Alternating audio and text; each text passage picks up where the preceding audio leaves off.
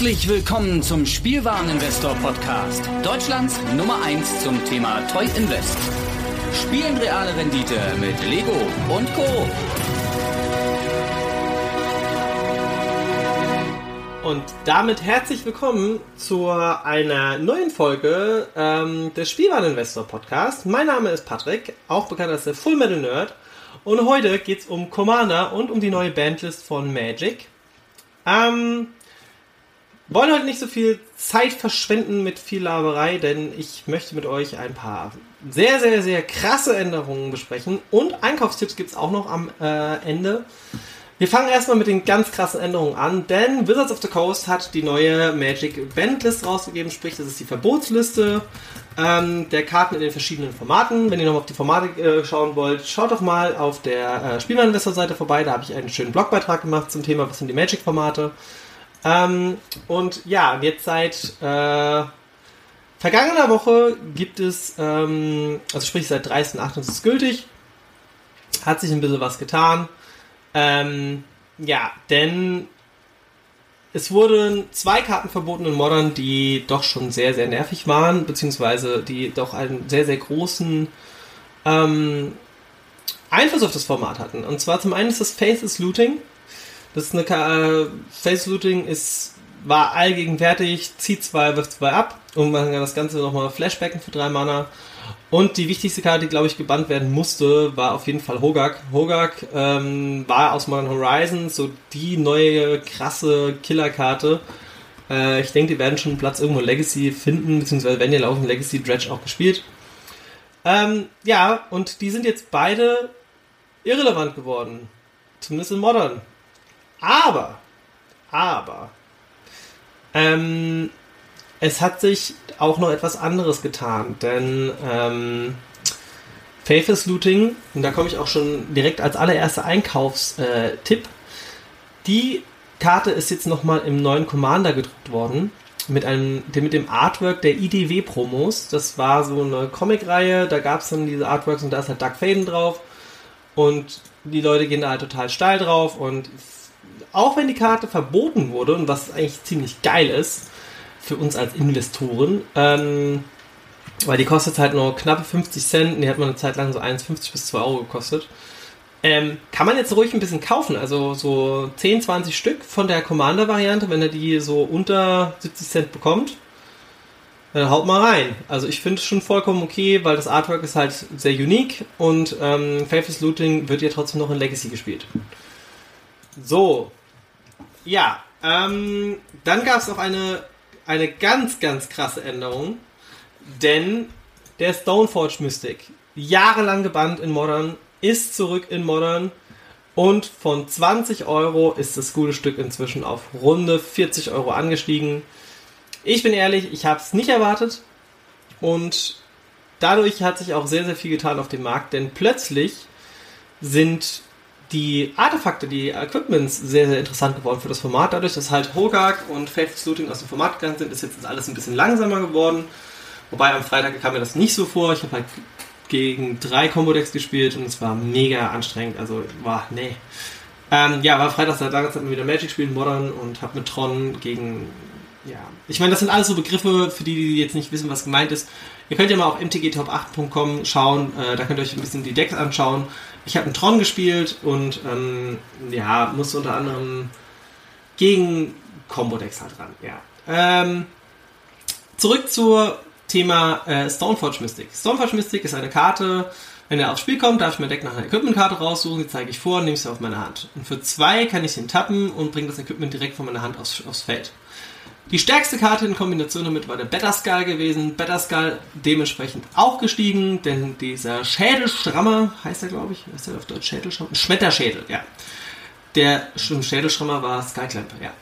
Ähm, der Schädelstrammer, ne, sag mal, der Better Skull ist natürlich auch gestiegen, ist aber auch schon wieder ein bisschen runtergegangen. Der war mal bei ehemals 10, 15 Euro dann zwischenzeitlich war er mal bei knapp 30, jetzt sind wir wieder so bei Mitte 20. Ähm, dazu kommen jetzt die ganzen neuen Schwerter aus äh, Modern Horizons, die jetzt auch alle so ein bisschen im Preis gestiegen sind, weil die ja doch flexibler geworden sind. und im Endeffekt hat der Hogak Banner, der Stoneforge Mystic Unband, dafür gesorgt, dass Modern Horizons an sich die Displays wieder im Wert gestiegen sind. Eine Karte raus, dafür die beiden Schwerter sind jetzt in den Preis nach umgegangen. Plus ähm, die Verteilerin der Runen, die quasi die Mother of Runes ist, ähm, für Modern, die gute Dame ist jetzt auch nochmal im Preis gestiegen. Die ist, steht jetzt bei knapp 10 Euro, die war vorher bei so 6, 7. Ähm, und natürlich, um auch nochmal die Namen korrekt zu nennen, das Sword of Truth and Justice und das Sword of Sign and Steel sind auch im Preis nach oben gegangen. Ähm, was heißt das für uns als Investoren? Jetzt Stone, äh, Stoneforge müssen zu kaufen? Quatsch. Wenn ihr Modern Horizon Displays aufreißt, freut euch. Ähm, wenn ihr, also ich würde derzeit in kein Equipment mehr investieren.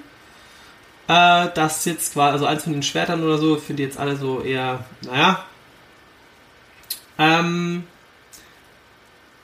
wer, denke ich, also dieses Armband, da hätte man früher investieren müssen. Es gab ja auch ein paar, die so, so schon in der Vergangenheit so sich ein paar Stoneforge an die Seite gelegt haben.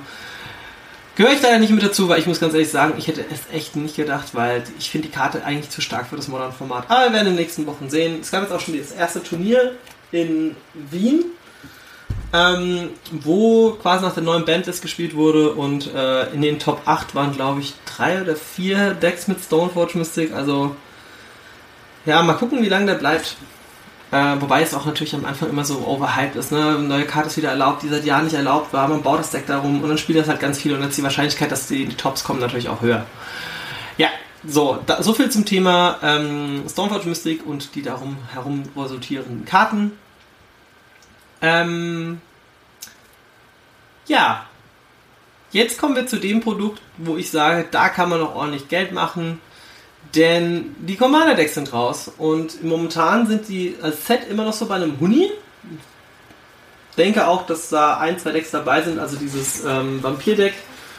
Ich will jetzt gerade nochmal gucken, wie das genau hieß. Ähm, Merciless Rage, das ist eins von denen, wo ich denke, das könnte in ein, zwei Jahren doch ein bisschen mehr kosten. Aber wir wollen heute nicht über die Decks an sich reden, sondern über die äh, Einkaufsempfehlungen. Denn neben Faithless Looting, wie gesagt, so 50 bis 70 Cent könnt ihr pro Stück ausgeben, könnt ihr euch ruhig mal 10 oder 20 Stück holen. Ähm, Finde ich die Lightning Greaves, weil die auch ein besonderes Artwork bekommen haben, und zwar von der Promo-Variante. Ähm, steht momentan bei so um die 3 bis 4 Euro. Ganz ehrlich, in diesem Design und die regulären kosten halt schon so 3 Euro. Also ich denke schon, dass die in den nächsten Wochen auf 5 bis äh, 7 Euro hochgehen. Kann man sich auch mal so 5 bis 10 kaufen. Ähm, ich glaube, die Karte, die mit am interessantesten ist, ist Tran Dynamo. Ist also ein Artefakt für vier, das halt drei Mana produziert. Äh, ist immer recht beliebt für Commander-Spieler, steht momentan bei rund 2 Euro. Ähm, denke ich, wird auch wieder so auf 3 bis 4 hochgehen. Da ist jetzt nicht so dick der Gewinn mit drin. Aber wenn ich mir überlege, dass zum Beispiel die Arc Enemy Version davon so um die 5 kostet und dass die alten Commander-Varianten, also wenn ich mir jetzt angucke, ähm, Iconic Masters liegt auch bei knapp über 2 Euro.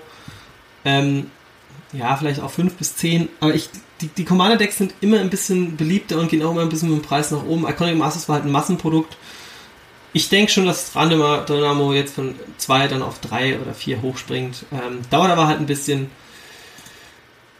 Ja, die Karte, wo mit am interessantesten ist, ist wahrscheinlich Bojuka Bock. Das ist ein Land, das, ähm, wenn es ins Spiel kommt, den Friedhof entfernt. Das ist auch natürlich sehr, sehr beliebt bei Commander-Spielern und wird halt super oft benutzt. Also jedes schwarze Deck spielt es, glaube ich, einmal.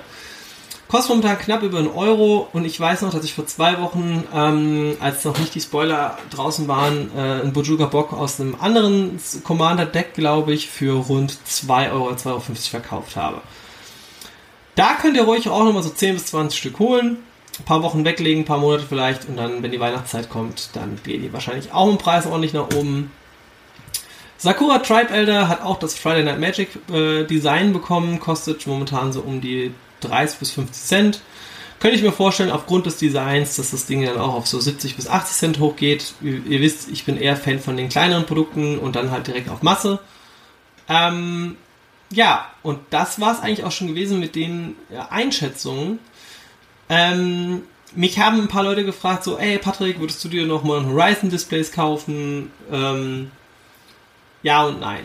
Also der Value, wenn ihr halt kein and Six habt, dann habt ihr halt quasi, dann müsst ihr schon ein sehr, sehr gutes Display erwischen, dass es sich noch lohnt.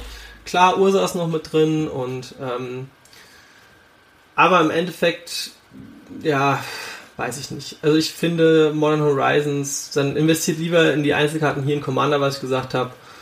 Das macht auf jeden Fall mehr Sinn. Und ihr wisst wie immer, ähm, Rofellos ist immer noch die Karte, von der ich glaube, ähm,